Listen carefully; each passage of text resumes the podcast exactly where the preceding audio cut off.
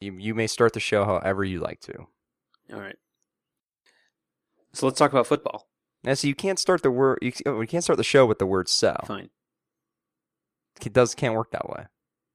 Well then, comma. Let's talk about football. oh no! Do we really have to? so, no, we we have to talk a little. So, Bill Simmons is the Grantland guy, right? Yes. He's he's the one from that uh, podcast you told me to listen to, right? Right. So he he's a pretty sharp guy. Very. So explain what happened to him. Yeah, so I'm I'm actually a big fan of his podcast, which is where this whole incident happened. Um, so taking a step back, as you like to say, um, Simmons has been, to to put it lightly, very very critical of the NFL's, specifically their commissioner Roger Goodell's handling of the recent Ray Rice uh, suspension. So what is the Ray Rice suspension? So the Ray Rice suspension is uh, last spring, a video came out in which uh, Ray Rice was shown dragging his then fiance, now wife, out of an elevator in a casino, and she appeared to be unconscious, which, needless to say, was disturbing and awful. Um, and you know the NFL took that and performed some type of investigation and they concluded that they were going to suspend him for two games. And then, right when his two game suspension was set to expire, and we should also say that during this time, a lot of people came out and said, hey, two games is not nearly enough, which I definitely agree with. Um, but that's what the NFL went with. And after the fact, they kind of came out and said, oh, well, which, yeah, I know you guys are right. It should have been more. And they actually laid out this new domestic violence policy, et cetera, et cetera. But like three days before the suspension was set to expire, a new video came out. This is a video inside of the elevator because, as you know, in a casino, literally every single square foot of the building is on camera, including inside and outside of every elevator. And in this video, we see you know what happened prior to the the other video, and uh, it, it shows Ray Rice punching his fiance. And that's you know uh, the argument's been made that well what did you expect to see on the video? But you know obviously seeing it is different. But why is that different? Well I, I, you know again I, I i'm just kind of just trying to play the other side. But no totally like there should have well the video should have also been seen earlier but even putting that aside it's pretty clear from the video that came out first what had happened before. Um, but anyhow, um, you know, Bill Simmons, who's, you know, best known for his work with the NBA stuff on ESPN and with some NFL stuff on his podcast, um, really, really has been letting Roger Goodell have it. Uh, he's been doing it on Twitter. He's been doing it on his shows. He's he's been very very vocal. Um, his, his assertion is that there's just no way possible that he couldn't have at the very least have known about this other video. And so on this most recent week's episode of his show called The BS Report, which I actually listened to that specific series that they do because every Monday during the NFL season, he has uh, one of his friends, cousin Sal from the Jimmy Kimmel show on to guess the betting lines for the following week's games. And it's actually a, a really funny, they have a really great dynamic. And so it's the episodes that I most look forward to on that show.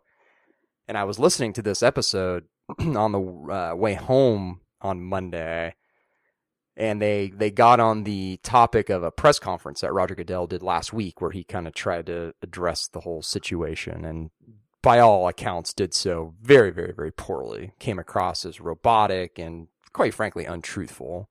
And Simmons kind of just went off on him um, called him a liar, said called everything that he had said in the press conference, you know, effing BS. I don't want to go through and cut out or have to bleep that, so we'll say it that way. And it, you could tell at the time listening to it that this was gonna this was not gonna lead anywhere good. And he he topped it off by basically challenging ESPN to come after him, which also not not a good move. So why why is that? So he received a three week suspension. So why is that notable in the in the sense that wasn't it ESPN's Outside the Lines like reporting team that uh, recently made the claim that uh, the NFL received like a very very specific retelling of what happened the day after it happened, and all the claims of well they didn't know are basically just untrue. That's right. So why is somebody kind of making an opinion beyond that rather than actual reporting, like something that's problematic? It's you know I think so. I I mean I should say that I I don't agree with him being suspended for three weeks.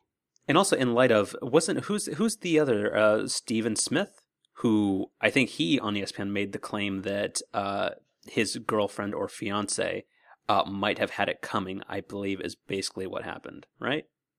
He also got a one week suspension for implying that the person who was the victim here could have prevented it by acting differently, whatever that actually means. That that had happened right after the first video came out. Um. So okay. So I again I I don't agree with the suspension, but trying to again play devil's advocate here for a minute. I think where ESPN may be coming from is that, and they, they didn't directly say this in the statement they put out today, but they kind of led towards this being kind of their point is that they have arguably done the most reporting and have been sort of the most critical of the way that the NFL's handled this whole situation. The outside line, outside the lines report being the best example of that. There really isn't any other media outlet which is doing that type of work. And, you know, I, I just think that the way that Simmons went about expressing his view while his, you know, while his company was kind of doing the same, but in a just a much more diplomatic way, just didn't really add more to what ESPN was already doing. Like I think it I think it'd be a little different if ESPN was really not doing any of this reporting and was kind of just turning a total blind eye. Then I, I think Simmons' reaction maybe is a bit more justified.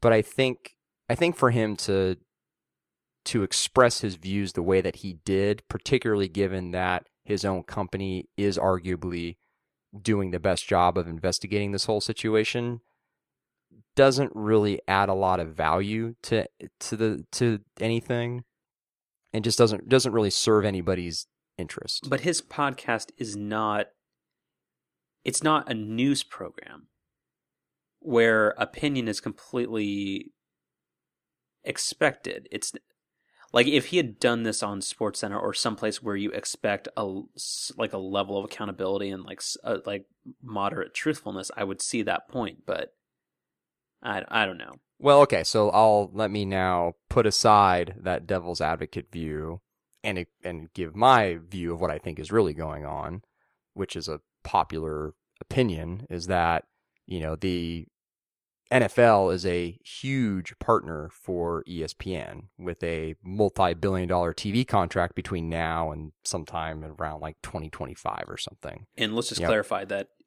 ESPN is the most profitable part of Disney right now that right. Yeah. And you know, it, it doesn't take a genius to figure out that having one of your network's most popular people go off on a podcast like Simmons did is certainly not in the best interest of that relationship. And, you know, I I wouldn't be surprising at all if after that episode came out on Monday, if someone from the NFL's office came over to ESPN and said, "Hey, that's not going to fly," and this is where we are now. So it, it's a total shame. I mean the the whole situation is just a debacle, um, and you know it's it's going to be interesting, I think, to see what what the ramifications are. It, it's really it's really difficult to think of a scenario where Simmons comes back to ESPN, I think. And if he doesn't, then, you know, what what does that mean? I don't know. It's it's it's ugly, and I I think it's it's going to get worse. But then, what is the expectation around all the players in this violent sport that are being arrested or cited for abuse of of women, children, and all these other things? Like, how how was that? I, I don't know. I like I, again. I'm somebody who's biased against football, and I don't like it as a sport. But it just all these things. I, I like the 49ers. How many of their players have been arrested this season, or are like? Isn't it two or three already? Yeah, too too many. I I don't, I don't know. It's a it's a it's a huge huge problem. And do you, but do you think the uh, the the common NFL viewer or fan cares? I do. I do. I, I'm I'm sure I'm sure there are plenty that don't. Just as there are plenty of people who are ambivalent towards a lot of things in the world, which they should give more thought to. Um, but I, I, I know I, I do think a lot a lot of people care. I mean, I think you know I think Simmons is a perfect example. He's someone who personally has very little to gain by doing what he did, but he believes so strongly in it that you know he doesn't he didn't care. So is that podcast still available for download?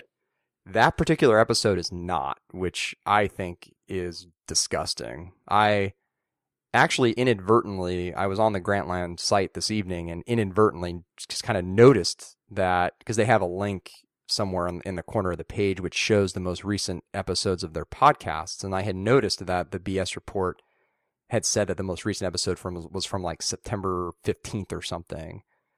And I thought, "Oh, that's that's weird because this this episode that caused this whole thing is more recent than that. It was, you know, the 22nd."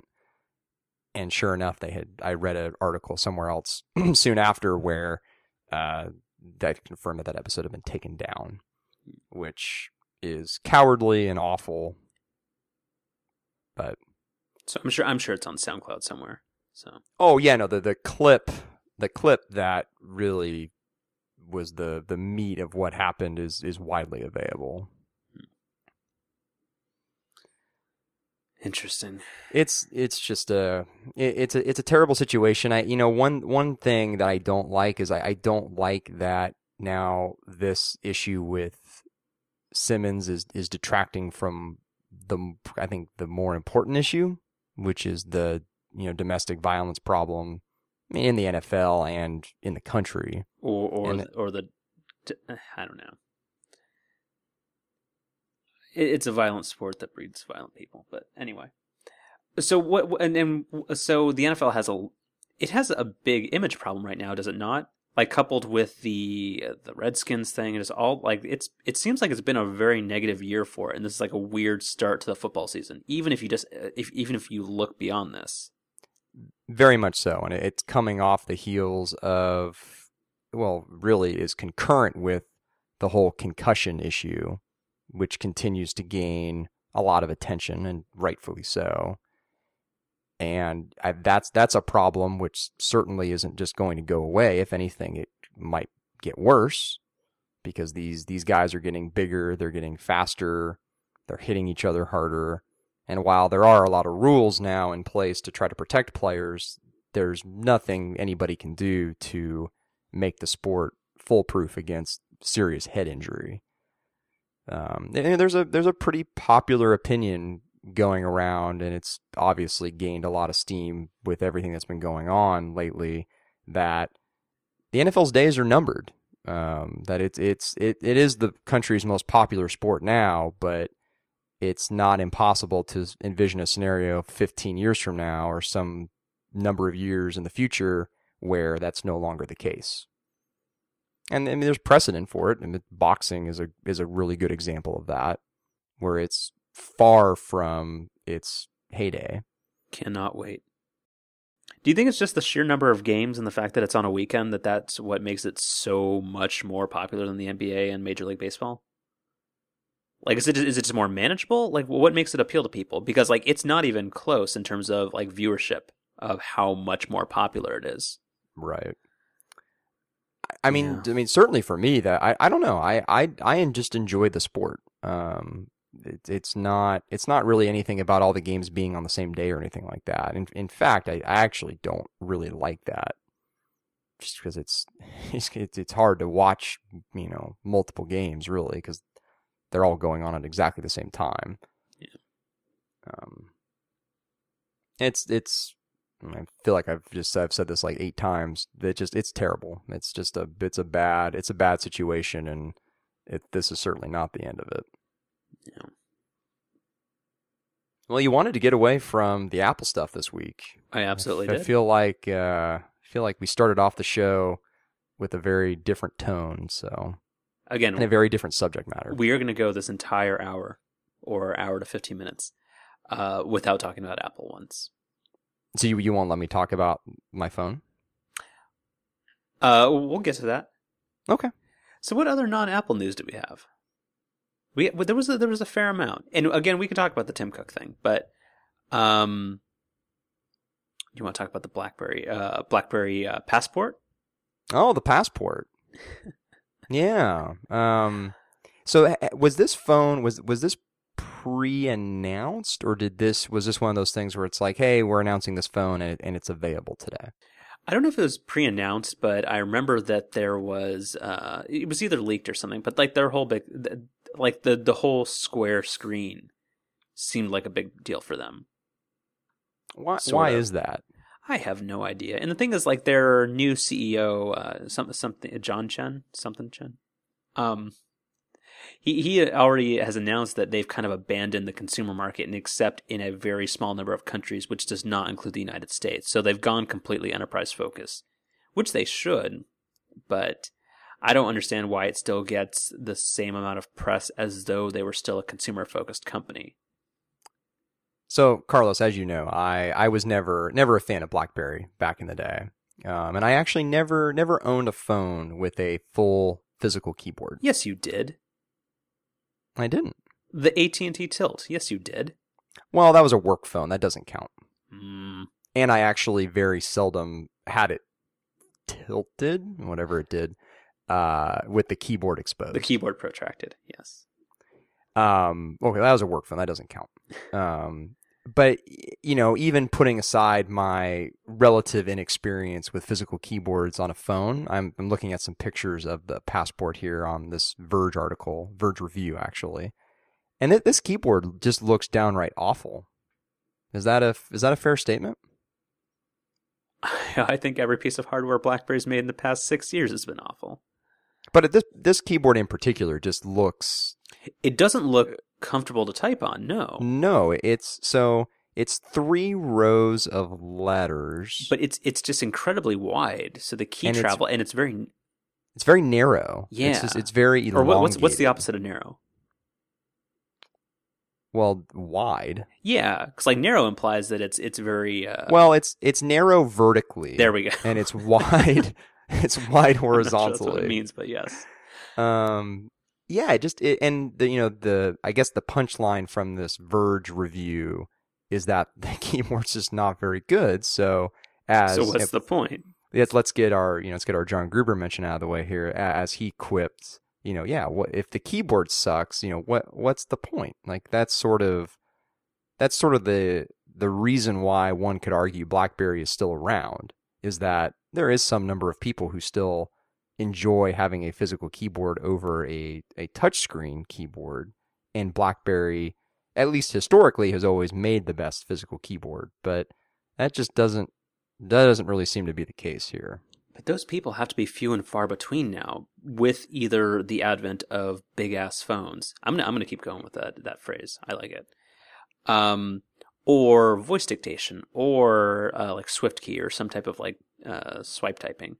We should get we should get back to the SwiftKey. Let's toggle that. Uh, yeah, I've already quit that one, but yeah. Yeah, let's toggle that. Um, yeah, it does- it doesn't make sense to me, and I, and I, I I don't remark on this in the sense that like this should be something that people consider or pay a lot of attention to. I'm just rather surprised at the amount of press that it's gotten. Like people are treating it like it's a product that somebody might buy when it's not. I don't know. Yeah. I have a question for you on on the Verge's review. you know, as you know, they're very number focused. Well, that that whole that whole bottom section is always bullshit. Well, so that's I there's a what a ecosystem score did this get? well, so there's there's another so ecosystem or ecosystem as you typically say. I've never said that. um, that's that's a category which is weird, but but even putting that aside, so there's another category called reception slash call quality. I, I it, is that is that really dependent much on the phone? It's- isn't, it's isn't not. that more a It- function of just the network? It is. I mean, certain phones have better microphones, but that's Sure. I, that's not a thing, really. I don't think so either. and that's. Like, what does something have to like? Hold on. Like, is what was what's the last big Windows phone? I've- Hold, uh, hold on. It's a bit Uh, outside my my wheelhouse. Let's see. Verge Lumia icon review.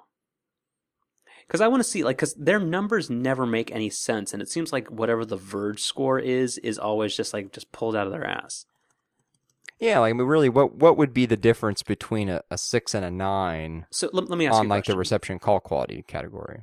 So any, oh, so I pulled up the um, uh, Nokia Lumia icon. So that's a, a very very nice Windows uh, Windows Phone Series Eight handset. Wh- whatever the hell they're calling it these Rolls days. right off the tongue. I don't know. I assume they cleaned up the name. So if you compare a BlackBerry uh, device versus a Windows Phone device, you know, they're, they're, it's not it's no iOS or Android. Which do you think would have the better ecosystem score? Um, And that's mainly allegedly it's supposed to relate to application availability and that kind of thing. so we're talking uh, Windows Phone Series Eight, not not whatever, versus BlackBerry. Yes. I I would think, I would think that the Windows Phone would have a better ecosystem score. So then why does the, the Nokia Lumia have a 6 whereas the BlackBerry Passport has a 7? Like, like their whole scoring system is bullshit. And under reception and call quality of a phone, and this is a phone I've actually used which works fine, it gets a 6. Like the I, I have so many reasons to dislike The Verge. It's every article they make has to have some kind of like hard-nosed opinion. And if they aren't like jamming that down your throat then like because um, like all their news stuff is generally just kind of they never they rarely ever do actual reporting. It's just linking to other people's stuff and just rewriting it and putting ads around it. I don't know. Yeah, I mean, I, I, as I don't, we haven't talked about this much during our our live phase, but in the private beta period, we seemed like we discussed this quite a bit, where articles we would come across on The Verge and have pretty serious qualms with, and I think that continues to be true. I think aesthetically, it's a very nice site. Their production value on this, not only the site itself, but all their imagery and videos, fantastic. But yeah, the content is what did I say to you the other day? I feel like a lot of their stuff, pretty much all their stuff, is really written from the viewpoint of like a really hardcore gadget nerd. And I'm, I'm not really even talking about like people like you and me, but like people who are like even deeper into it than we are, who basically do it for a living, which is what they do, and writing it from that point of view for other people with that type of view. Like I just don't really see I don't really see how their reviews in particular are of any benefit to just like an average consumer. so i agree and disagree with that. I, I i'm not sure it's super technical and nerdy which is kind of what I, I think you're saying would imply. I think it's they try to just have a story and kind of like this weird narrative around every single thing where they're never just evaluating something. They try to like they they like come up with some thesis statement and they just try to shape the whole review around it and all of their like news stories. Again it's just it's rewriting somebody else's article except they try to force some opinion on it whether or not it's true. And the amount like, like the number of uh retractions they have to do is is is amazing. I just don't get it. Yeah, Gruber talks a lot about the the concept of like a narrative in the tech industry and how n- new stories when they come out. Well, like the whole Samsung People have thing to- from like like mid Right. 2012 through up until like I think the press has kind of fallen out of Samsung's favor in the past like six months. But no, there was this whole thing where Apple Apple's falling on hard times and Samsung is the next big thing. Or Ha- hash, hashtag next big thing. oh, please don't do that. So I actually can I can I can I actually ask you a quick question about that? So their their their hashtag is next big thing, and that's like their catchphrase. But they they they use that in advertising that I've seen for devices which actually aren't out yet, and, and, and along with next big thing, they'll typically say like is already here. But again, they're for devices which aren't released yet, which to me just seems somewhat problematic. It does, but I think the whole like have you seen the new ad about uh the um the one where they're talking about uh everybody made fun of Samsung's gigantic phones and now Apple's doing it so like they did it first. Have you seen that one? Yeah, that, that's we talked a little bit about that last week and how that's sort of just a, kind of just a misguided idea. Yeah, I don't So like their their whole I mean, advertising budget like or like or the people who do their marketing, it's just they try to pounce on things extremely quickly, but like the message isn't always like super coherent. No, and, and, and like we discussed last week in, in the ad that you're citing, simply saying that your competitor was late to something but now has it is just not very compelling. How long until there's a, uh, an ad about bendable phones? I, I'm sure it's already being cooked up. That somewhere. was not a segue. We're not talking about that. But no, I, I swear there's going to be one. Probably. Yeah. Boy, um, you thought you thought the last couple of weeks were negative, man. What do you mean? It's getting into a whole different realm this evening. No, genuinely, this has been one of the worst weeks of just nonsense BS news, and we're we're not going to talk about it. We're just going to talk. About kind of well, but I, I'm I'm only referring to it indirectly here. But that seems like that just sort of happens around new Apple product releases. There there's always like that one big defect. No, but, or... but but bendable phones is the dumbest fucking thing I've ever heard in my life, dude. I'm sorry. Well, I mean, I feel like we I feel like we just kind of have to talk about no, it. No, we're not. The people who made the decision to make get a phone that's too fucking big apparently it can't help but sit on it. Uh, we're not talking about this. All right. What non-Apple stuff do we have? I'm not getting into this, dude. Oh. Because this is tell us, this will tell us how you really feel. This will definitely get us the explicit tag on iTunes. I don't know if we already have it yet or not, but yeah, I don't. I might have to. I assume I we. To, I assume we need more than ten listeners before that could happen. I might have to bleep some of these out. We'll see. Hmm. I've never, um, I've never actually tried that, so maybe this will be, this will be the episode where I can learn. You put sound effects in. Yeah, I'm sure if I Google search like how to insert a bleep sound in GarageBand, I'm sure I'll get something. I, I would be extremely impressed if you were able to put like a corgi bark. Ooh, a quirky bark. I think that would be very. Um, uh, that just might sound kind of weird. No, it's not amazing. Or or do nothing. Well, I feel like the the language has gotten to the point where maybe I, I should do something. I apologize. There might be kids listening, you know. there are no children listening to this. Uh, unlikely, but yeah. Um boy, just again coming out just coming out of the gates firing here. Okay, so we don't let's let's not talk about iPhone stuff for a little bit. We'll get to your uh, first impressions or your first week with your new fancy phone. Sure. But let's uh we we can do some Apple news. Uh tell oh. me about this whole Beats Music thing. Uh, what? Oh, with the like the rebranding slash maybe not rebranding. Yes. So, what, right, what does so, Apple plan to do with respect to digital music with the Beats brand? So there's some news that came out this week where essentially the the future of what Apple wants to do with Beats is is, is somewhat uncertain. Specifically, the streaming music piece, and you know, not no, I don't think that's really a, a surprise, right? Um, and you know, actually, uh, this is this is not a segue, although maybe it will end up being one. Um, in the recent Charlie Rose Tim Cook interview, uh, Charlie Rose asked Cook about the Beats acquisition, and he he told a story about he he was sitting at home one evening, and I, I guess he had taken a meeting with some of the Beats guys, and they told him like, hey, you know, you should really try it out, like, you know, give it a try, and I think that happens a lot with you know, Tim Cook. Companies pitch him stuff all the time, and so he was going to dismiss it, but he decided, oh well, okay, I'll give it a try, and he he did, and he said that it, it, it hit him hard, I guess, specifically the like the way that they have these curated playlists and he went on to talk about how the order of music is very important and how one song to the next can really shape the whole experience, et cetera, et cetera. So, I know, kind of just thinking that through, it's uh, I think it'd be a pretty a pretty reasonable guess to say that simply incorporating features like that into the existing iTunes platform, either in the iTunes store, through iTunes Radio, whatever, uh, that's a pretty, I think, pretty logical conclusion to all this. It seems like it, it seems like it'd be more beneficial to Apple to bake in these features into their platform, which everyone associates with Apple, as opposed to continuing to have those features just in this standalone app that people semi kind of now associate with Apple.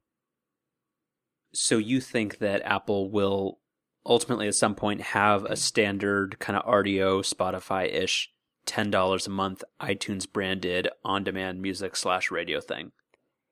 It's it's just hard to it's hard to see them not having that just because it just everybody is going towards streaming you know some combination of radio slash random listenings you know like like pandora or like the radio features in rdio and spotify and on demand music. Like the idea of buying $10 albums even from itunes it that's that that idea is is slowly i think fading away. So how does this fit into itunes match and itunes radio well, I th- I think I don't know. Like, I, it to me, that whole setup as it stands today is a little bit kludgy. Like, I don't think iTunes Match is particularly intuitive to most people, and you know, iTunes Radio is intuitive, but like eh, when when when you're actually using it, but like it it's in it isn't it like it's inside of what the i the music app or the iTunes Store app. Like it's it's not even like its own app or anything. It's a tab in the music player application. okay, yeah. I mean, so, so that, I don't that know. makes I, sense, but I, it's I, yeah. I, I wouldn't I wouldn't be surprised if uh, within the next couple of years we see sort of a kind of relaunch uh, of iTunes and kind of redefining like even just what I what I what music on iTunes is.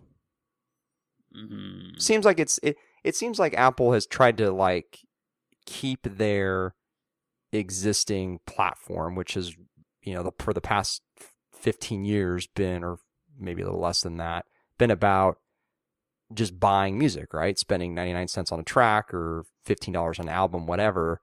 And as that model has kind of lost some steam and people have started moving on to these other ways of consuming music, Apple's kind of tried to like bolt on some of these additional features like iTunes Radio and iTunes Match, but doing so in kind of not not the typical elegant way that Apple that we've kind of come to know Apple for doing. So eh, there might just simply come a time, maybe in the not too distant future, where Apple kind of reevaluates this this whole platform and kind of rethinks the way that it works.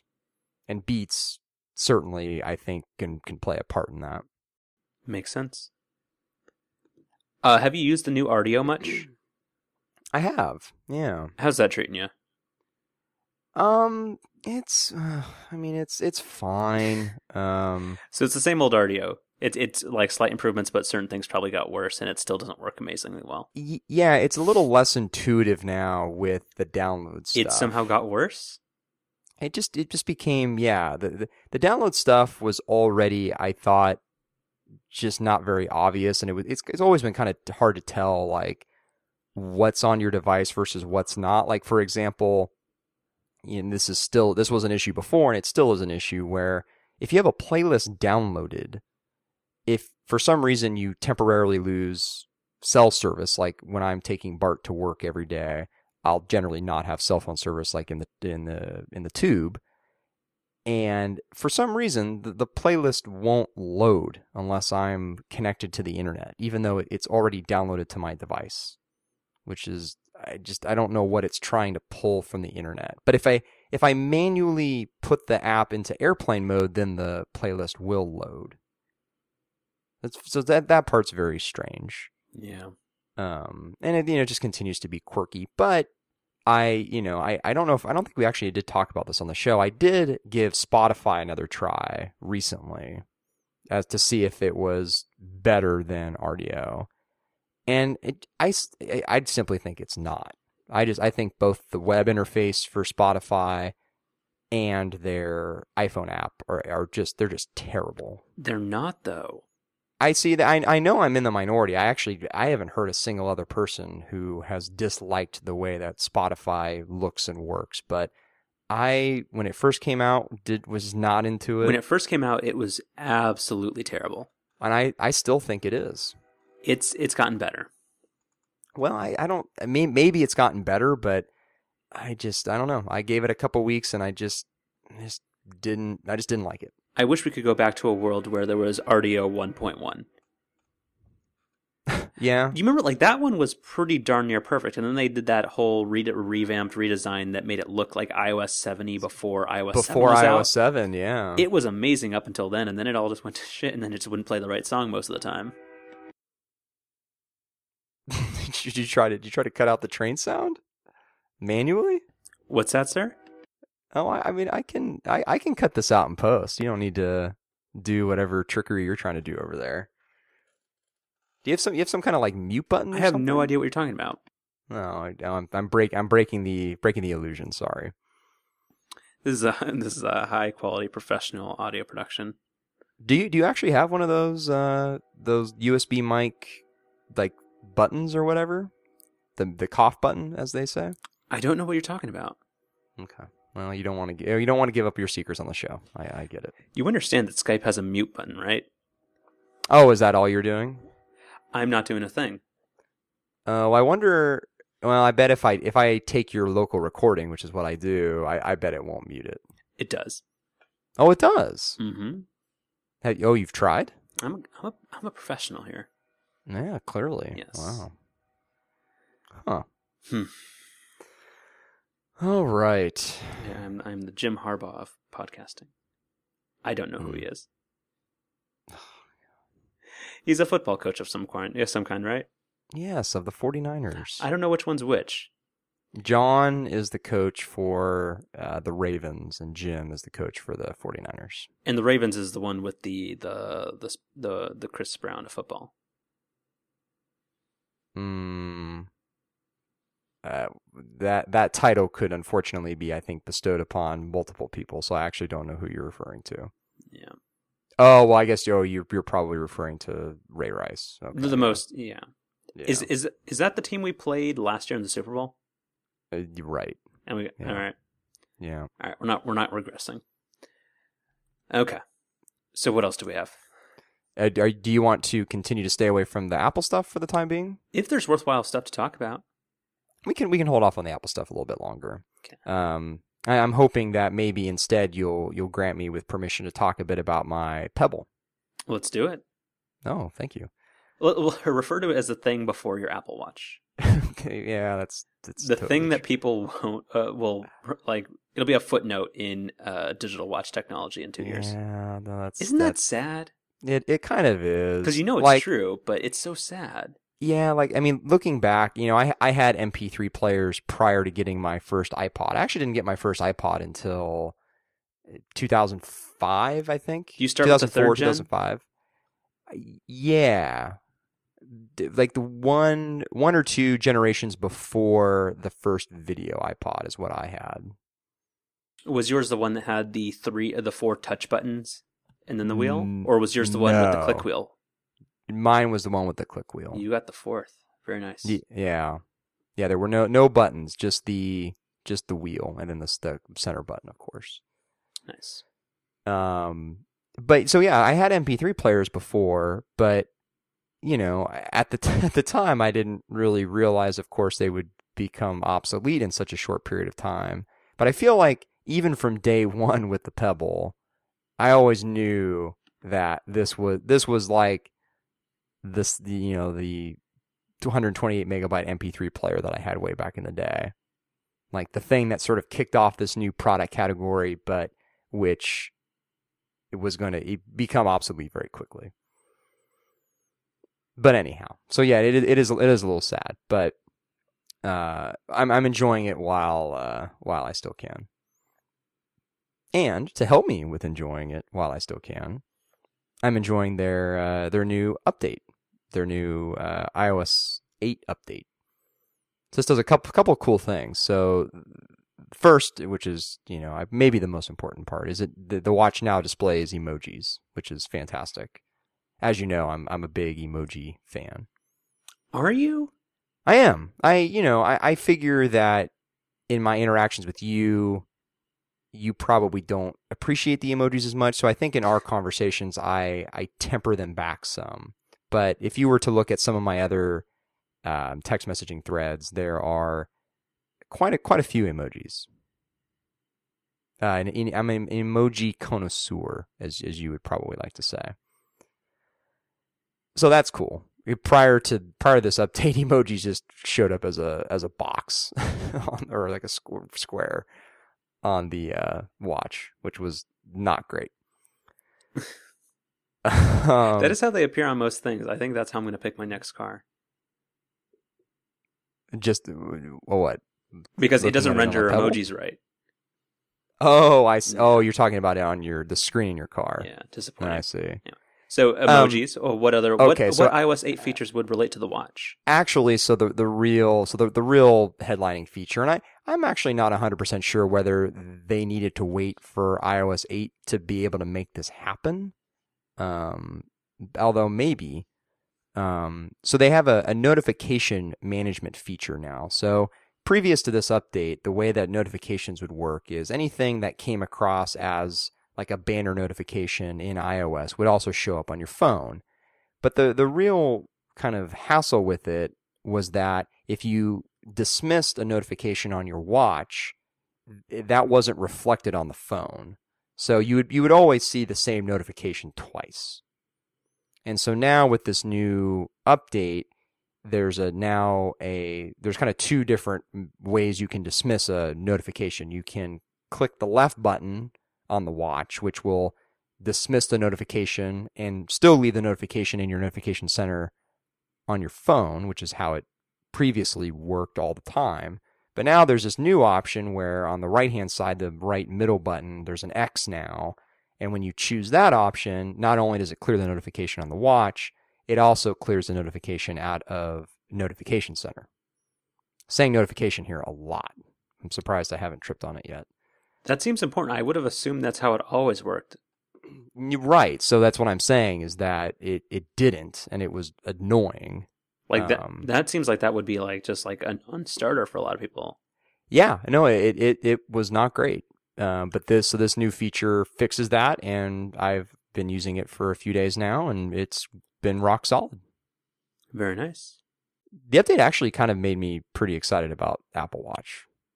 Just get me get me thinking about like how cool it's going to be to have something like the Pebble, which I already really really like, but just being so much more fully featured. So let me ask a question. Do you think so again we we're pretty sure that Pebble's to fade into non-existence, unfortunately. Do you think they're to get to a point where they release a color screen model before that happens? Oh, probably. Yeah, they'll give it a try. I mean, it would be a pretty, be a pr- pretty profound change for them though, because up to this point they've used e-ink, and I, I believe that color e-ink screens are still. Well, it just wouldn't be e-ink. Off in the distance. Well, but when I, that's what I'm saying though. If they went away from the e-ink, that's that's a pretty big change for them. Yeah. Because I mean, really, the only way that they're able to achieve, you know, things like the the battery life that they get, they it's only possible through the use of e-ink. So getting away from that would would I think cause them to have to make quite a few other changes too. Gotcha. But you know, nice nice update. I, I do have to commend them for how well and or how devoted they have been to early adopters and kind of like well have is the pebble steel a true second generation product or is it just a nicer original pebble it's just a nicer original Pebble. Same same screen, same internals really, just a redesigned casing and then of course different bands. Okay, so never mind. Take it back. I was just gonna say they, they seem to have really well supported the first generation of the product, but apparently that is still the only generation of the product. You know, there's there's totally two different ways to look at it. I think uh, the the positive take is that yes, they have done a tremendously great job of continuing to improve and enhance the the product. It it is a thousand times better and more useful than it was when I first got it. I mean, I, I told you this when I first got it a year and a half ago or so. I mean, it was just a buggy mess. Like it would just constantly disconnect from my phone. I'd only get like half of the notifications I was supposed to. I mean, it just it just was not not a good experience all the way around. There were no third party apps, nothing like that. So I mean, so it's very it's very good that they've continued to to fix those things. But then the other side of the coin is they should should never have released the product in the state that it was in when they did. But you know, easy for a company like Apple to to do something like that. Not as easy for a smaller company like Pebble. So, all right. Well, we put it off long enough. Tell me about your fancy new iPhone six. Okay, yeah. So uh, my phone arrived on Friday, just as it was scheduled to. I, th- I think this was the easiest buying experience I've ever had with a new iPhone. I mentioned last week, didn't have any trouble with the pre order system. Phone showed up actually early. Usually UPS at my office doesn't get in until maybe three or four, but this, this the phone got there at like 10 a.m. on Friday. That was pretty cool. Um, went through the process I've done the last few years where right before I take the new phone out of the box, I do a manual iCloud backup so that I get absolutely every last text message and every recent change I've made to the phone, even that same day. Did that takes 10 minutes or so to do because you know it updated the night before too so and it, it does incremental backup so there's not a whole lot that's changed and then went through the setup process on the new phone restored it from that most recent icloud backup and was good to go in about maybe two hours or so i mean the phone was usable and I, I could do things with it but it was about two hours or so before all apps had been reinstalled, pictures had been downloaded, all that good stuff. Um, so that, that process was absolutely fantastic. I continue just to be amazed at how well that all works. Every every time I do it, I always think back to like my T-Mobile days where people would upgrade their phone, and it was just like this whole big nightmare with like transferring people's contacts to their SIM card, but then like that would get full and then there really really wasn't any alternative method to to get you know transferring contacts and then things like pictures and all that which you know weren't as popular back then on your phone but people still had some generally. There was really no way to transfer those over. Obviously like text message history like forget about it like all that. It just it's it's just so crazy now that it's all just done in the cloud and just works. So that was great. Um in terms of my first now almost full week with it, um, man, there's just so much. There's so much to say. So, eh, I guess the obviously the the biggest the change is the, obviously the size. Um, and I so I have this the six as you know, not not the six plus. It, it's a very it's a very large phone. As someone who is used to for years the three and a half inch screen on you know the iPhones through the 4S, and then now the last couple of years the four inch screen on the uh, 5 and 5S. It's it's it's just a very big phone. Um, I I'm, I'm about six foot, have I guess normal size hands for someone of my size, and you know I'm, I'm actually holding the phone in one hand right now as I normally would, and I don't even come close to being able to reach the top left hand corner when I'm using it one handed. I have to literally shuffle, as I'm doing right now, shuffle my hand up the phone in order to reach the top, unless I want to use the what what do they call this? The one handed mode or whatever. I I think it's called reachability. Reachability, that's right. Actually, I had totally forgotten that reachability was a thing until I was on the train ride back from work this afternoon. and I realized, oh yeah, there's that reachability thing, and I tried it and was like, okay, cool, that works. I didn't actually realize that was going to be a feature that applied to the the regular six. Well, like, I mean, yeah, I, I've gone five days without with totally forgetting about it, and I remember saying like, oh yeah, that's a thing. Yeah. So, eh, so I, you know, I think the size is. I'm sure it's one of those things that the longer I continue to use the phone, the the more I'll get used to it. But I mentioned this last week where it really felt like when the 5 was introduced that Apple spent a lot of time talking about how like you know the typical person's hand will be very easily be able to reach across the entire screen and how that was fundamental to the experience and made it so that it was the perfect size phone.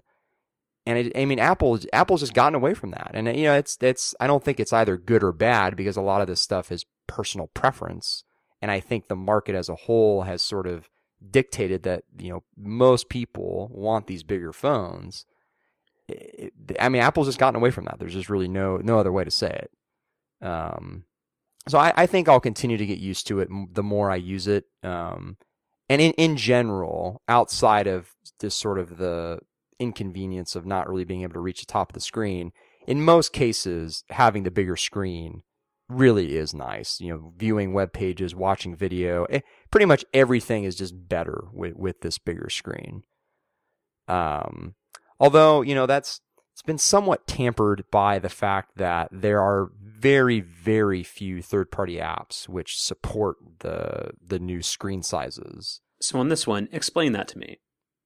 So because like I know there's a new scaling mode where you're it's supposed to use UIKit to kind of like make things happen. But like, is it like an iPhone four? Like, uh, like you know when the five came out and everything ran in letterbox mode. Right. Is it that type of situation, or do things look fuzzy, or what's what's no? So it the the analogy that I would make is it's it's somewhat like going from the 3GS to the 4, where we got the first Retina screen, and it took some time for apps to update their assets to be Retina compatible and how apps would kind of I don't how did that exactly work? Apps kind of just got kind of scaled up in the same way, right? And they just kind of looked crappy. Well, the thing is, it was just a two x transformation, so everything just looked right. fuzzy until they got two x so assets.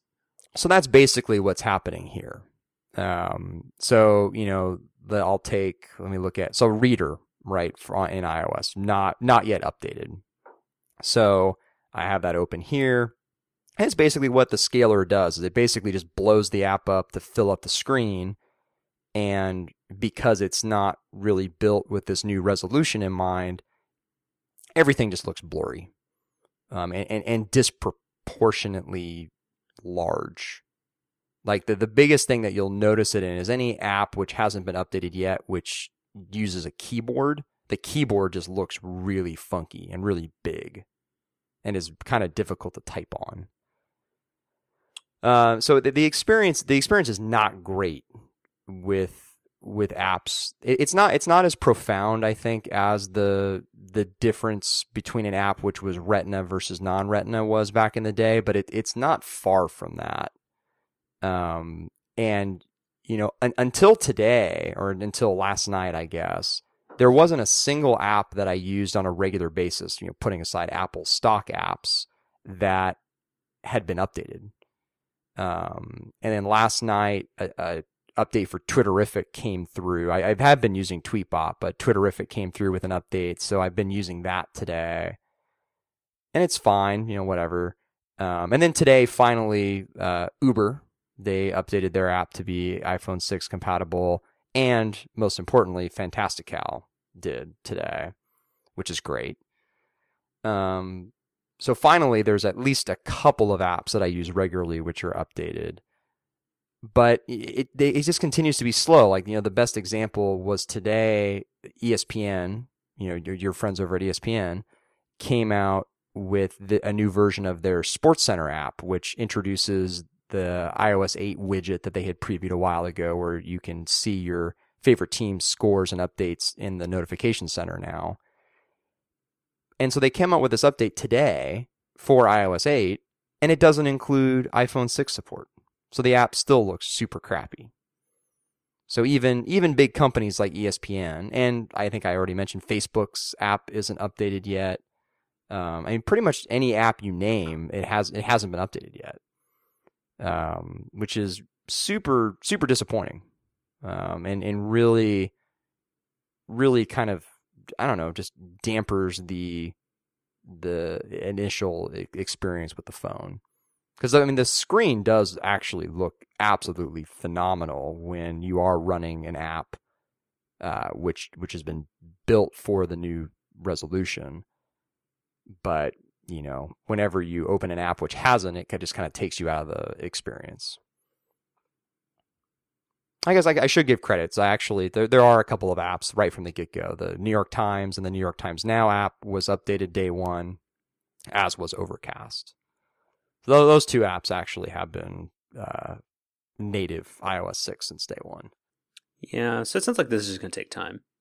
It sounds like it's going to take time. You know, I think I think the the app problem is is a, a pretty similar to just waiting for apps to go Retina and I think the the size of the screen is kind of similar from going to the 4S to the 5, but this time, you know, to even a, a larger scale. You know, no no pun intended. Um, well, I guess one other interesting thing with just the size of the phone. So, as you know about me, Carlos, I generally do not use a case with my phone. Never, never have regularly used a case on any iPhone I've owned. But I bought one of the silicone cases for the iPhone 6 and uh, one of Apple's official cases. May I guess the color? You may. Uh, it's the lime green one. You bet. Hmm. It's not the same shade of green as my iPad Air smart cover, which is a little disappointing, but that's okay. Yeah.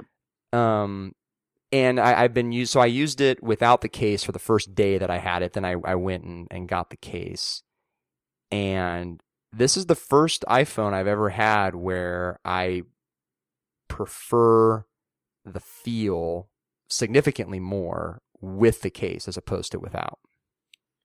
How much of that relates to the ungodly camera bulge? that actually, the, the bulge isn't too bad. It's um, pretty bad.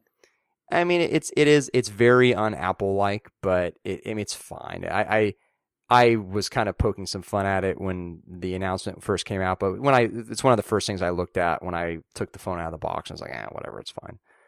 Um, no, I think it's it's it's two things. One is it's it's just the rounded edges of this phone make it feel more slippery than something like you know, the 4 through the 5S, which had the more squared off edges.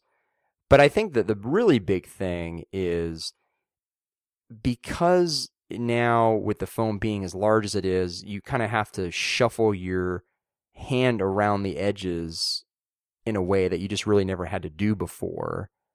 I mean, unless I get better at the whole reachability thing, I guess. And so I, I, just it just feels a lot more secure in my hand when I have this kind of grippy silicone case around it. I also kind of like the way it looks too. Like the case the case looks nice and it you know fits fits real snugly. So I don't know if my opinion of that will change over time. Maybe I'll try it again without the case at some point, but at least this first this first few days I have have preferred it with the case. Yeah, I'm usually a case person. I mean, and I think I definitely will be when I maybe eventually begrudgingly upgrade to the 6. Um, I still think the 5S looks far more beautiful without a case. Yeah, and I guess that was the other reason why I didn't feel quite as weird about putting a case on this is that I I'm not actually super crazy about the the back of the the 6. It looks okay. So, but so let's talk about it in general. I, I honestly think the 6 is not that good looking of a phone. Because of the back and particularly because of the camera bulge. I think the curved edges look very nice. And the front of it looks very nice. And the power button on the top right hand side, or on the right hand side near the top, seems to make perfect sense because of its size. But the back eh, isn't isn't looking very good. Yeah, I will say though the one thing that you do lose with the case that I've noticed is the front, the glass almost like wraps around the edge of the phone. Mm-hmm. Like it, it, it doesn't, it doesn't just get squared off. It actually like curves with the edge of the phone. So like the glass actually goes off the edge a bit, and which feels really, really nice. uh, particularly when you know you're swiping from the left or right and you you kind of lose that with this silicone case that I have because the the case the case almost does effectively kind of square off the edges of the phone. So you you do you do lose that, which is a, a design feature that I do really like, which is new with with this phone. Um, but yeah, other than that, I'm kind of with you. Um, not not like the world's best design, I don't think. I'll, and I'll actually I, I, I buried the lead. You know the the biggest design difference they made. You know you know what this is? Um, it charges twice as fast. I know. Actually, no, it doesn't.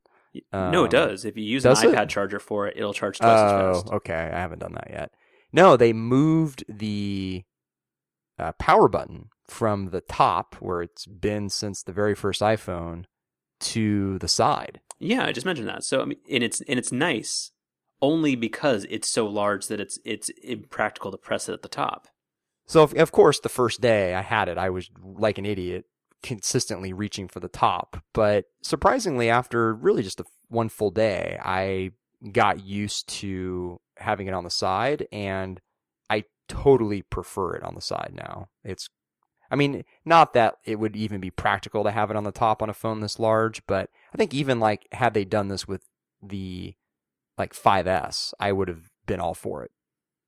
It's just really it's just really great to to grab the phone and then with your thumb on the side just boom, you know, tap the side. Um so yeah, I mean I think that that pretty much covers everything. You know, Apple Pay isn't out until October. Um, HealthKit support has been disabled temporarily. Um, we should do a little PSA for our listeners. The Apple well, tried to come out with iOS 8.0.1 today. It's irrelevant now because it's it's not it, it's the update's been pulled. So the update's been pulled now. Oh, most definitely. Um, stuff happens. It's fine. Yeah, there was a there was a problem with the update where some people's six and six plus upon updating, no longer were able to get cellular service or use Touch ID, which you know are, are arguably two pretty important features of the phone. So stay away from that if somehow you still have the option to update, which I don't think anybody does now. Yeah.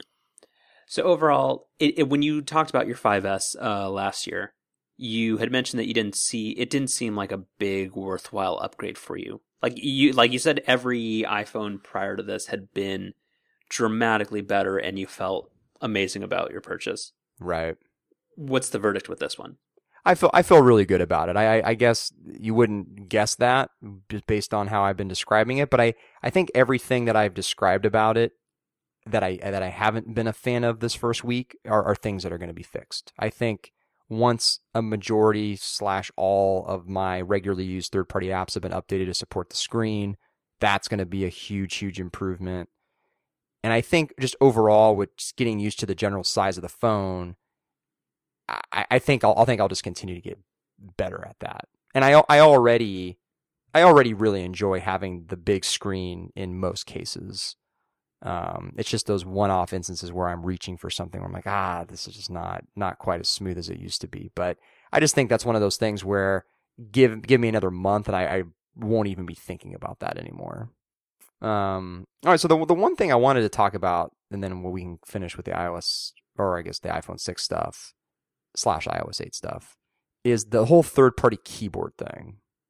Okay. So, so let's let's let's talk about this. So I I finally downloaded my first third party keyboard. I downloaded this, this SwiftKey keyboard, which you recommended, and which I've been hearing quite a bit about.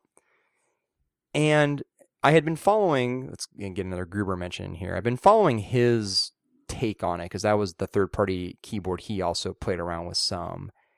And there's this very confusing setting that you have to enable to use the keyboard where you first of all, I didn't realize that keyboards basically had to come in their own app, which which is weird. I don't know why. I don't know why keyboards have to be downloaded as an app. Seems like they should be something different, but that's just the way it works. I mean, how how else would it work? I just I don't know. You just would download a keyboard and then it, you go into settings keyboard and the keyboard would be available to use. I don't like I don't know why there'd have to be an app wrapper around it. Well, where would you download it from? The App Store. So you you would download a non app from the App Store. You would well, I mean, shoot, you already have video and other stuff on there. It's no, like but those come those come in the iTunes Store. Okay, well, fine, whatever. Well, no, you download. Uh, don't you download like ringtones through the App Store, or is that through iTunes, iTunes. too? Oh, whatever. Okay. Anyway, so that's that's just whatever. But then, so okay, so the real the real thing with this SwiftKey keyboard is, so you go to install it, and after installing it, there's a a setting, which is just a simple toggle, and I think it I think it literally just says grant full access or enable full access, something like that. And that's that's just a very that's just a very off-putting statement for something which I'm going to be typing potentially very sensitive information into. So it needs full access. Well, so you know, I, I did some did some research. I put a link in the, the the the Slack thing about this. So they they put out the the folks behind SwiftKey put out a blog post about this, and they explain that despite its sort of ominous title, granting full access does not mean that any information. In fact, it explicitly does not mean that any information is leaving the device. That everything stays local on your phone. That they don't have access to anything and that the only way that they would ever have access to anything is if you opt into this like SwiftKey cloud service that they have, which I don't actually don't even know how to enable that, but it's some other thing that you have to go in and manually enable. You have to log in with either Google Plus or Facebook.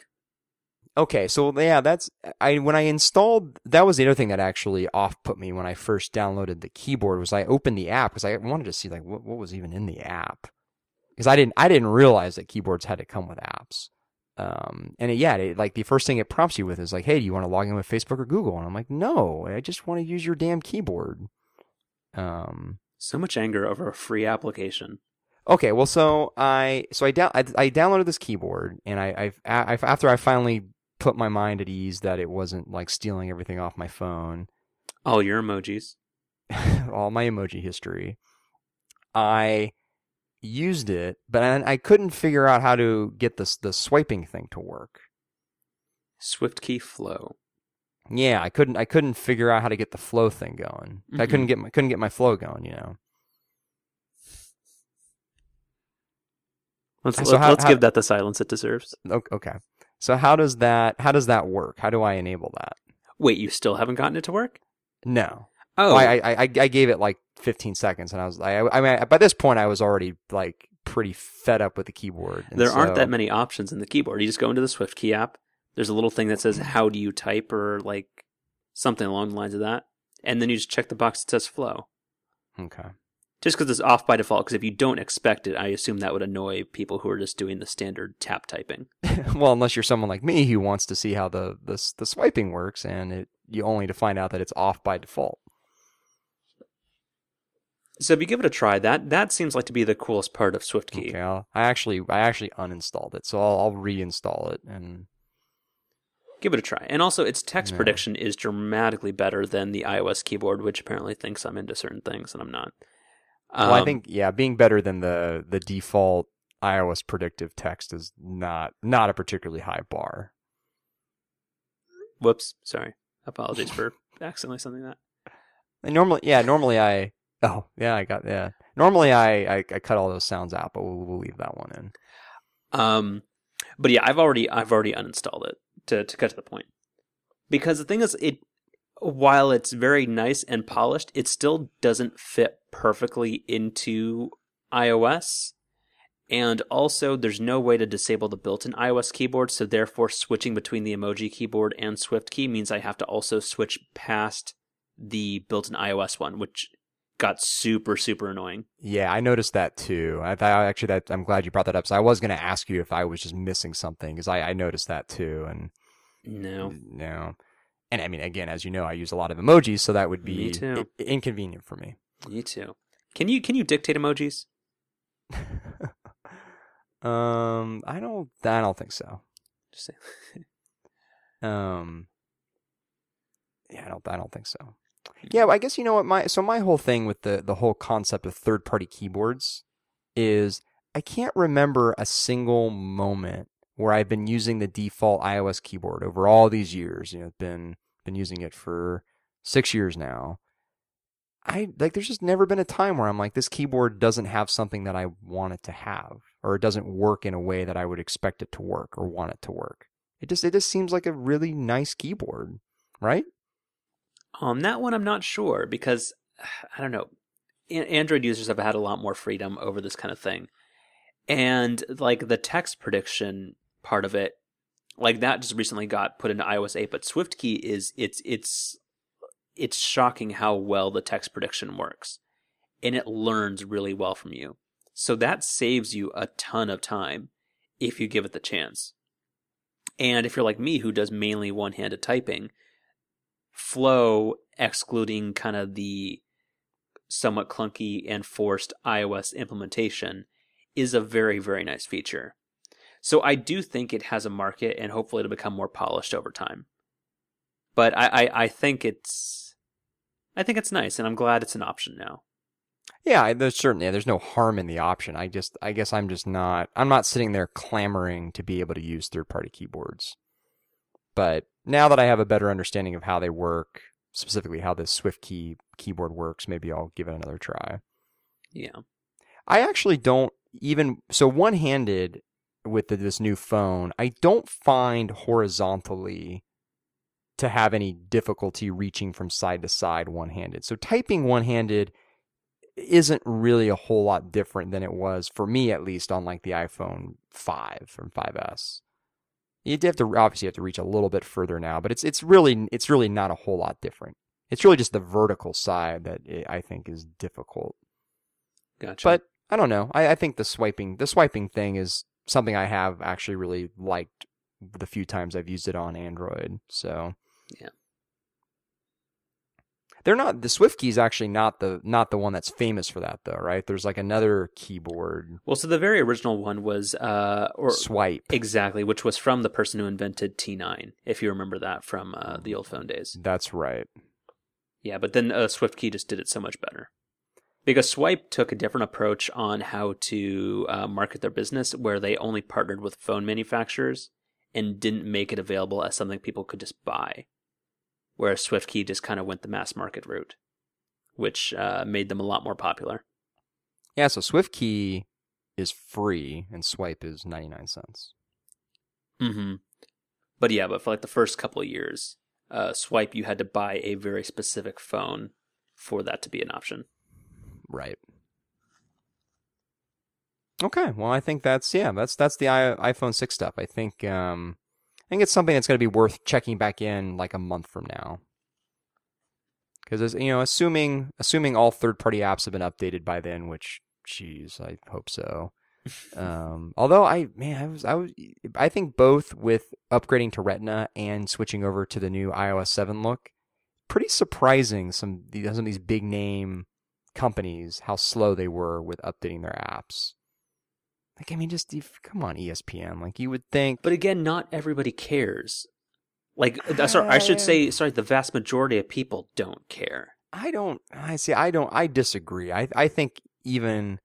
I think even someone who's as far removed from this stuff as possible would open the SportsCenter app on an iPhone 6 today and be like, "Oh, this kind of looks crappy," because it's it's pretty. It's it's it's it's very noticeable. Going from the home screen to or from an app which is supported to something like SportsCenter, which is not. Yeah. All right. What uh what else we got? Um, I think I think that's mainly it for me. Yeah. Okay. Uh, kind of scrolling scrolling through the stuff here, see if we see if we missed anything. Um. Now you put this you put this 3D printer thing in UPS stores in the the thing. Is that that something that you feel excited about? Um, on that one, not really. I just do think that kind of just like uh, like on just on a whim, if I ever wanted to try 3D printing, that seems like a really cool way to do it because, like the MakerBots or what's it called, the replicator, the duplicator. I think it's it's the replicator. Yeah. Yeah. Like that seems like a really cool thing that if I wanted to to kind of like you know see like what the whole 3D printing thing is about, just being able to like I think that's gonna be like because who prints out anything else anymore? Like that could be the future of like your your FedEx office or your UPS store or your Kinkos. Right. I, I just thought it was a really neat kind of business move. Even I'm yeah, I'm sure it'll be like a, a money loser for a very long time, but it just it keeps them relevant. And I think that's I thought it was really cool. Yeah, I I, I had never thought of 3D printers almost being like printers, just regular printers way back in the day where few people had them in the home and if you had to print out something you, you had to go to the FedEx or the Kinkos or UPS or whatever. Because who's using copy machines anymore? Right. Like unless you're like in an office. Yeah. Yeah, I finally I finally broke down and got just the super most basic HP three in one I could find like a year ago. Because because you need it three times a year. Yeah, I know. And no, it's that, that's annoying when you don't have it, but no, because you and you always need it on like a Sunday evening when everything's already closed. Yeah, it, it just it happened one too many times where I was like, you know what, I just I just I'm gonna spend the forty nine dollars or whatever the cost of this three in one was, and I bought you know bought one extra ink thing, and I mean I I I literally actually just depleted the starter ink it came with like a week ago, so you know yeah. not going to be spending a lot of money on ink or anything. Which brand? HP. D- uh, was HP the one that uh, decided to make all their printers run WebOS? I, well, I mean, it would make sense they would be the ones. Does yours? I don't know. I don't think so. It doesn't look like WebOS. Oh, does yours support AirPrint? It does. Wow. For a Yeah. fifty dollar printer, are you are you joking? It may. I mean, maybe it was like sixty dollars. I mean, but it, it was well less than hundred dollars. Um, yeah, no, it, it supports AirPrint, which is really cool. Works great. Um, and there there have been a couple of occasions where I've you know used used it to print something from my iPhone or my iPad, and that that works really well. AirPlays or AirPrint is really cool because there's there's no setup involved. Like there's there's nothing you have to do. Well, literally, the first time you turn the printer on, and you connect it to your Wi-Fi network.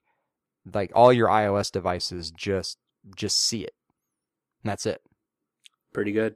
Yeah, it it, it was a, made a really good impression. Yeah. Yeah, I, I the the whole 3D printing thing is interesting. Is it feels like it it feels like it really got some momentum there for a while. People were excited about it. And I feel like you don't hear as much about it anymore.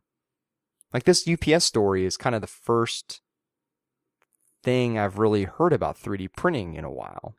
and I'm not sure it'll ever really be a thing. Like I honestly, I, I maybe I'm being very short sighted, but I don't ever see even ten or fifteen years down the road where people are going to print objects. I just don't see the utility in that because there's no way that it would get cheap enough where like high quality things are actually going to come out of it. I think it'll be great for prototyping and like and like artists and a lot of other people, but I just don't see it ever becoming as commonplace as standard color printers were. But that's why I find this story somewhat uh, somewhat interesting. This is more of like a, a model and a way of using it that makes more sense to you. Exactly. Or I think that might be the implementation where somebody might actually this might be a service that people need somewhat frequently, but that the hardware never becomes cheap enough where it's commonplace for everybody to have it. Mm-hmm. Yeah. I think 3D printing is going to be the kitchen computer of, of computing. Ah, the kitchen computer. Yeah, Do you remember that? I do. like, uh, absolutely. like, because we grew up in that age where everybody's like, you know, like this is going to be the thing that, like, and Microsoft kept trying to make people buy them all the time, but it just never happened. Now, like, clearance surfaces are the kitchen computer. uh, Yeah. well, and I mean now, now the, I mean the iPad can just be your kitchen computer, right? Well, the iPad's the, the everywhere computer, except nobody. That- buys, That's what I'm saying. except nobody buys iPads anymore. But Hmm. Hmm. Yeah, the kitchen computer. yeah, Eh, What would that? What even would that have actually been? It's like a like a iMac. Well, people always thought they were going to have kind of like it wasn't a full computer, but they always thought you were going to have like when Windows XP came out, Microsoft made a huge deal out of this. Like you, you, you were going to have this computer that was connected to the internet. And you had your your MSN Live account or whatever whatever it was called, and you you were going to look up recipes, and you were going to have like a family little dashboard where you can all leave digital notes. Like this was the dream, and I swear to God, this was the dream in 2001 for Microsoft they always had these weird concepts of how like a fake family would use their all their crap. Yeah, Apple Apple does that a lot in their presentations too. I don't think they With- do. Well, Like, it's all- uh, uh, not, like not- no, yeah. no. For their software stuff, like whenever they pretend like people are editing their vacation and like movie, like, because like I'm like, who are these people that can afford all these exotic vacations? Well, that's that's that's the, that's what I'm saying. and how can they afford Apple products after those vacations? Well, you're you're making my point for me. But Microsoft always did it in the weirdest way. Microsoft did it in a in a more exaggerated way, but just the, the concept is the same. Where the way that you're demoing your technology is, is not representative of how any normal person is going to to use it. Yeah. Like what what what what was the joke that you showed me about the um like specifically with you know they've they've got that feature on the Apple Watch where there's like the dedicated contact button. Oh yeah, every every single person has a four letter name and like uh professional photographs. right, yeah. They've a professional a recently professionally uh, taken uh, portrait and and a four letter name. God help you if you know anybody who has a na- name that's because it Uh. looks like it'll can only comfortably like hold like six characters. Yeah, gonna there's there's a lot about the a lot about the Apple Watch, just given how small of a screen that's going to be. That's going to be pretty interesting to see in in real world practice how a lot of that stuff is going to work. Oh, we didn't talk about any of the Tim Cook stuff. Yeah, well, hold know, on, hold on. What what were some of the key points? Because I'm not sure we're gonna get Okay. as much mileage as we thought out of that. Yeah, maybe not. Um, yeah, we can't we can't have another Amazon situation where we tease something and then just it just never happens. eventually it's gonna be irrelevant. Okay, so yeah, let, let's close the show with. I think that's a good way to close the show. We've we've waited. We've made people wait here almost ninety minutes to um, to get here. So if you made it this far, if you've been waiting for this since last week, welcome. So yeah, so we mentioned this one time earlier in the show. Um, this was a little over hour long, or maybe exactly hour long interview that Tim Cook did with Charlie Rose shortly after the app, the Apple announcement, the iPhone 6 and Apple Watch announcement. They talked a little bit about the new products, but I wouldn't say that was like the, the primary focus of the interview. It was more of uh, just a general discussion with Tim Cook. And um, I actually, I had never really seen that long of an interview with him before. Um, and you know, but I guess before getting into the actual specifics, I, I was very, I was very impressed. He see, he comes across as being very genuine, which I think is something that's just so rare from public executives today. Yeah, I completely agree. He's he's like he's no Larry Ellison. Like he he looks like an actual. He he all of his answers seemed extremely thoughtful and not necessarily entirely scripted, and that he he. Like it was just I don't know it was just extremely thoughtful, and it it was like Jony Ive. Sometimes when he talks, he talks in all these kind of ridiculous platitudes and like design metaphors. Whereas Tim Cook is very good at synergizing the business side of things, the consumer demand side of things, and kind of the idealistic Apple point of view, which He, yeah, which is what like he see, he comes off very real, which which I enjoy.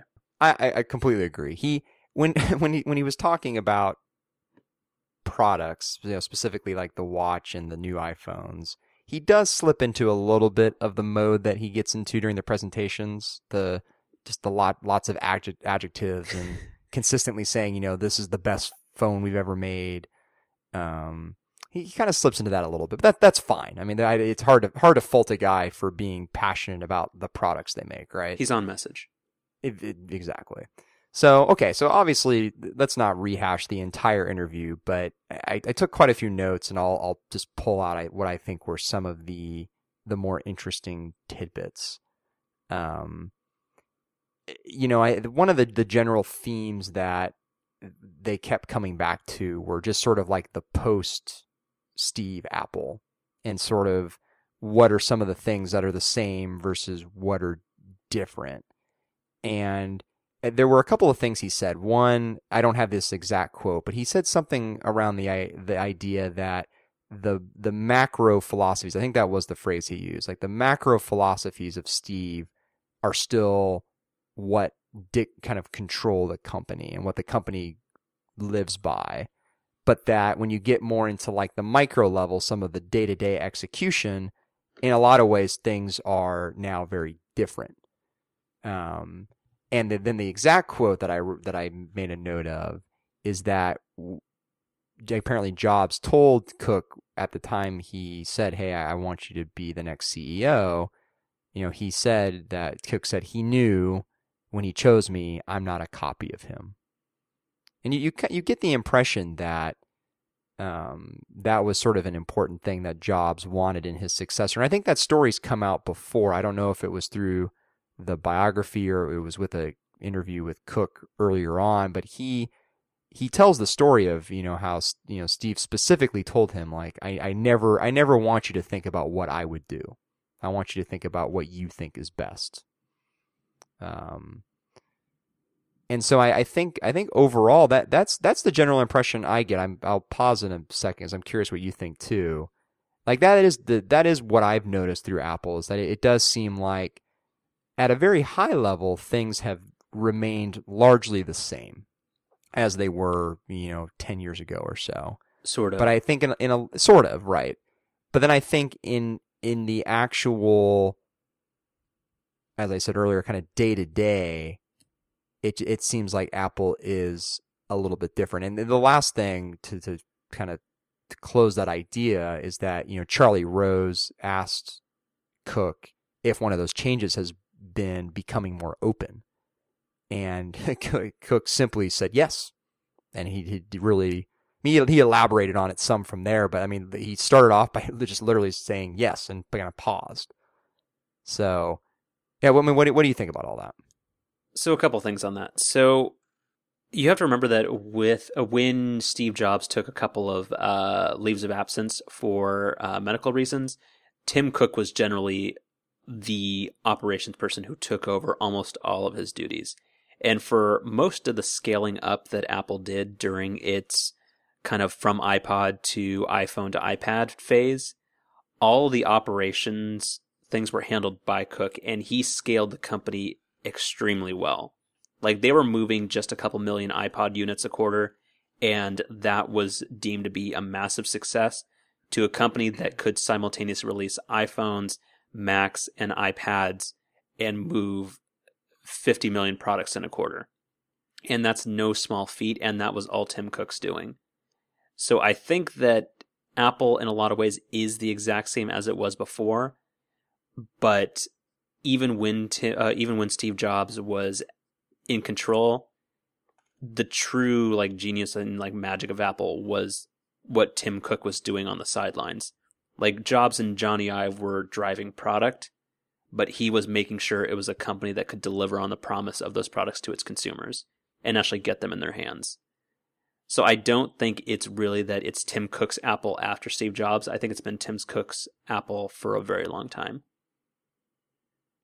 I, I think that's a really, really good point. Yeah. And, it, and, and is consistent with pretty much everything that he was saying in the interview. Yeah. Just not, I mean, he's not the type who would come out and say something like that. I mean, he's not taking he's not taking a lot of credit for it, but I think anybody would would know that. I don't uh, know, Steve, Steve was a visionary, a visionary, and I'm not saying that Apple under Tim Cook could have done the iPhone or could have made the design choices and the trade offs that were necessary to bring that product to market in a way that customers would adopt it wholeheartedly.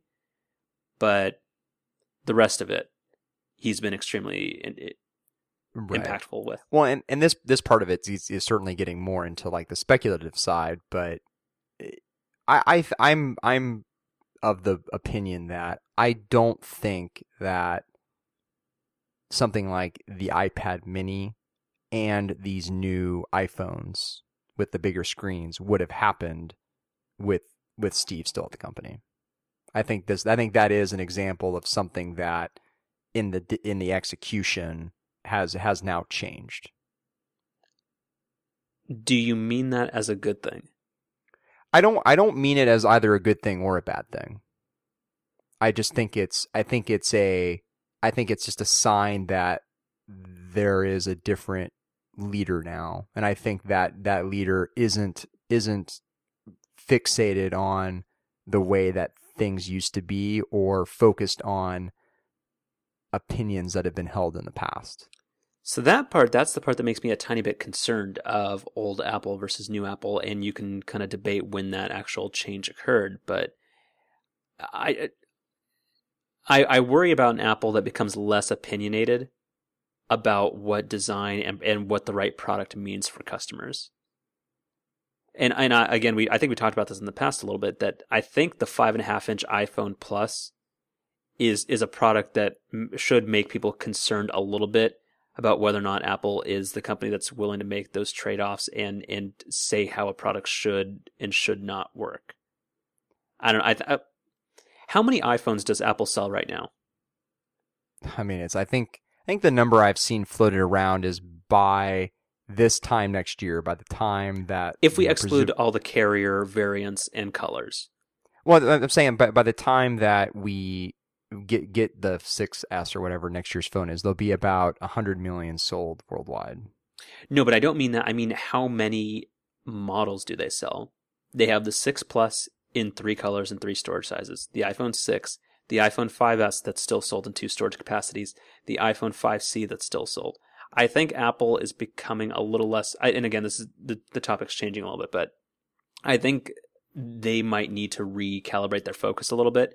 And I think they are making too many products, and I think that's a little bit of Steve. They need to channel a little bit more. I well, I think I think the sample size is still very small. Like you know, I use the example of the iPad Mini. I in a lot of ways, I, I see that as being maybe one of the first like post Steve products.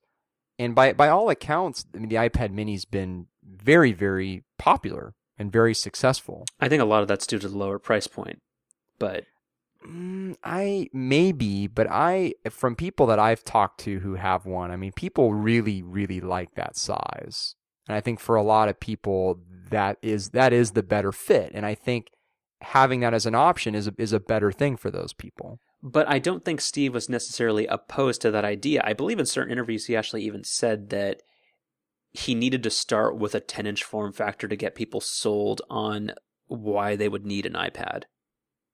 I don't think he was necessarily completely opposed to a seven and a half or eight inch iPad as it exists now.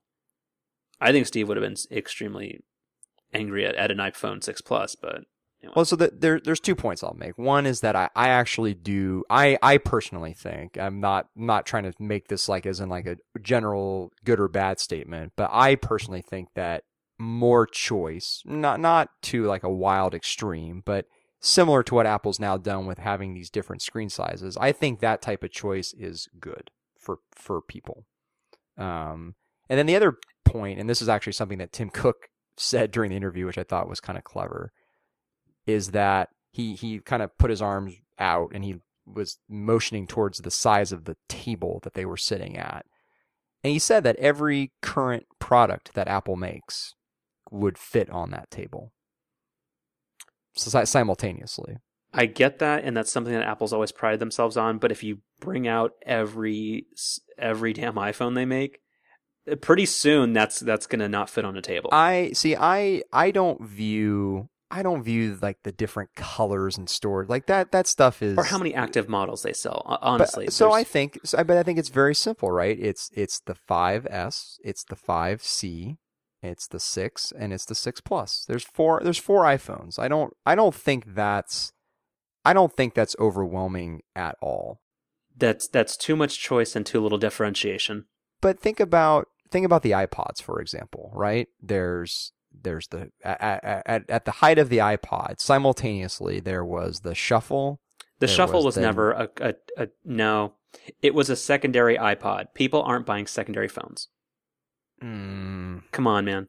that's I. Nobody bought only an iPod Shuffle. That's that is completely not true. Who?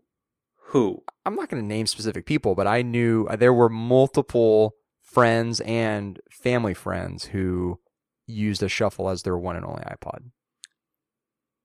I don't believe that for a I, second. I think the the concept of an, a secondary iPod is something that only like you and I would say, and maybe some maybe some other people. But I, I think strongly disagree, but okay. Please continue. But the, the point I'm trying to make is that at the heyday of the iPod, you've got the Shuffle, you've got the Nano, you've got the I didn't call it at the time the classic, but basically like the classic. and you had the video. the video? You mean the iPod Touch? The iPod Classic and the iPod Video are the same thing. I no, I think when the video came out, they still made a non-video model that was basically like the same thing without video. I Hmm. believe. I believe. I could be wrong about that. But you you basically had four. Well, then, well, then there's certainly like okay, grant if the video and the classic or whatever is the same device. When you have the iPod Touch come out, now you, you have four different iPod models, just like you have four different phones now. So I I don't I don't see that as being a problem at all. Hmm. I, I, I think we're we're I, I, I see where your general concern is, but I, I still think we're a long, long way from having the concern that Apple is stretched too thin. I don't think that. No, that's not necessarily what I mean. I believe an Apple that is willing to give any product to somebody who wants to buy it. So, anyway, we, we shall see in three years. We shall. Um. So, were there any other tidbits about the interviews? So the yeah, a couple of other again, I'll I'll stay away from some of. I went kind of crazy with these notes. I'll stay away from some of the the less interesting details. So the the, the two areas from this first part of the interview that I think is we, we're talking about on the show. So the first is he w- Charlie Rose asked Tim Cook, you know, who who's your competition? hmm and he gave he gave a very I think direct answer. He said Google, and Charlie Rose kind of pushed him on like you know what what what about like Samsung and these guys, and he basically just said, hey, you know, Google is the one who has enabled companies like Samsung to have the success they've had with Android. So Google is kind of like at the root of that. Um, and then he, he Google was actually the only company he named as a like a direct competitor. He he said Facebook was a partner, and he made a, a little little uh, jab at Amazon uh, by when he was talking about the Amazon phone. I wrote down the quote. He just kind of just said, "You don't see those in a lot of places," which I thought thought was pretty good. That's the most polite way of saying what. See, he's he's a Southern gentleman. Way to way to go. Right. Classy. Um, but then he he elaborated a little bit and he said, you know, hey, Am- Amazon's not a product company, and Apple Apple is a is a product company. But that, but that's also kind of a, a super insulting thing to say, is it not? Because that Oh, that it- it whole, is. totally marginalizes the Kindle. Well, you know, it it is, but at the same time, it's a it's a very reasonable thing to say, right? I mean, no nobody's going to go out there and argue that the Kindle line is Amazon's strength or their main focus. But e-readers did not really exist before the Kindle, so I think I think it, it I don't know. I th- yeah, I, I I agree. They deserve a lot of credit in popularizing the idea of an e-reader, but I still But I understand that a- he's trying to make the distinction that he uh, thinks of them much more as a content player and a distribution company. right. Yeah. Um. So that that part I thought was it was interesting how open he was about that. Um. And then then the last thing uh, that I think is was interesting from this bit that at least is worth talking about on the show is the the TV section. So eh, Charlie Rose kind of pushed him on this the the the plans that Apple has with TV, and this was actually the the thing that one of the things that they ended up talking about the longest. There was quite a bit of back and forth with this, and he he he at one point in the conversation, I wrote down wrote this down. He Cook had said, you know, "I chose my words carefully there." Which I, I just kind of seems like an indication that like yeah like obviously this is something that like we're thinking about and I, I don't want to be too explicit about it um and, and he and the, the things that he was saying he I wrote down some of the points here he he made the comment that the, the TV still still feels like it's stuck in the 70s and that kind of all this other technology around it our phones and tablets and computers and all this has, has evolved and when the TV is still largely the same you know like the he said, you know, the interface by by most accounts is is awful. Um, you can only watch things when they come on unless you actually remember to record them. Um, Eh, so I just the way I know the, the impression I got through all of this was that the TV is something that Apple knows, kind of like back in you know, eh, well, I feel like I always use the iPhone analogy, but back in like 2006. Like Apple knew that the phones that we had back then were not what people really wanted and that there was so much opportunity to improve those devices, which I think is how Apple sees the TV today.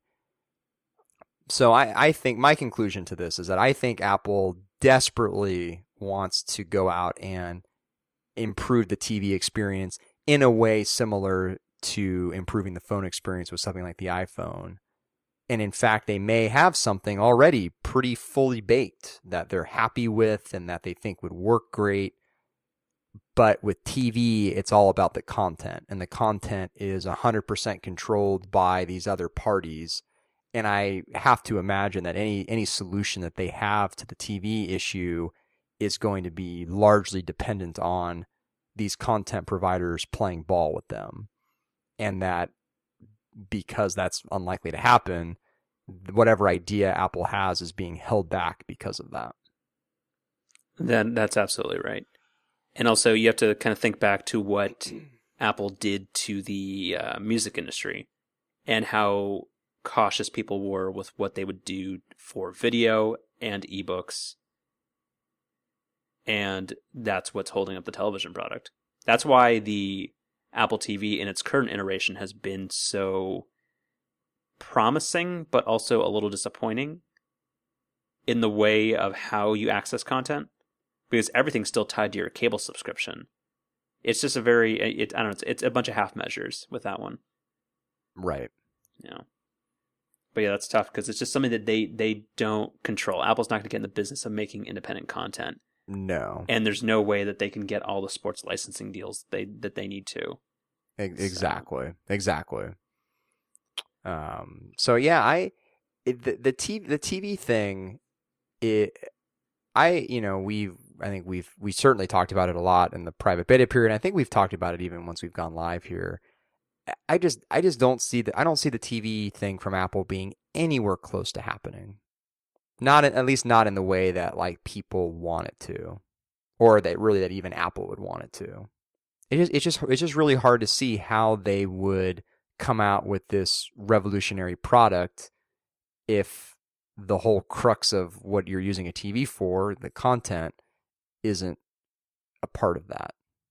And you can make you can make a really nice interface all day long and come up with some cool way to interact with that interface through touch or through voice or whatever, you know. You can come up with that, but if the content's not there, I mean, what what good does that do you? Or you know, even if you grant them that they're creating an actual TV set, which I don't think they're going to ever do. Absolutely impossible. Um eh, again, like sure you can come out with a great looking display, but if if the content's the same, if it's coming in at the same resolution, same crappy compressed signal you're getting from your cable provider today, what good does that screen do for you? Because here's the thing, Apple will never release a DVR. And they'll never release anything that snaps into a DVR. Like if your cable box is somehow connected into it, it's not happening. No, and I I I I totally agree with that. And I Tim Cook I think explicitly said that right, like the part where he talked about how just the concept of a DVR is is backwards. Like that's not that's not the having to remember to record things in order to watch them later is something that he cited as just being not a very good experience. So I, I completely agree. But then you know the alternative to that, right, is having some the, some like cloud based universal on demand service where everything's just always accessible all the time. And that's that's just not going to happen, right? At least not for the foreseeable future. And and you, and take for example the uh, Apple trying to live stream their keynote.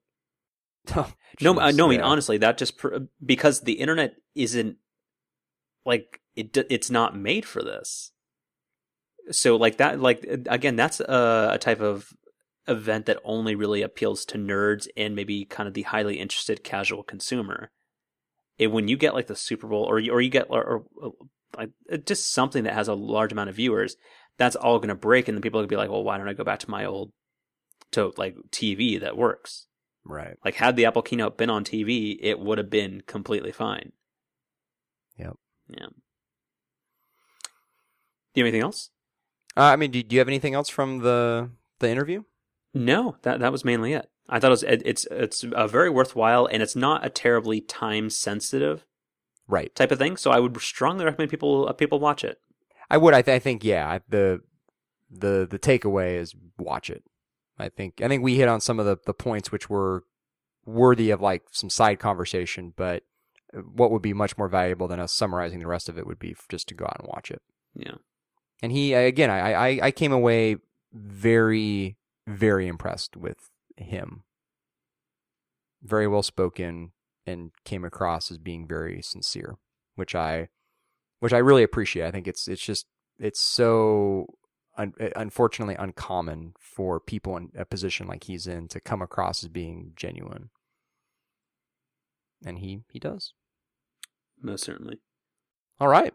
Well, I think we should uh, cut it off here. Almost probably well, probably about an hour and forty five is where we're at, give or take some. Yeah, you'll edit out most of the bad parts. It's all good.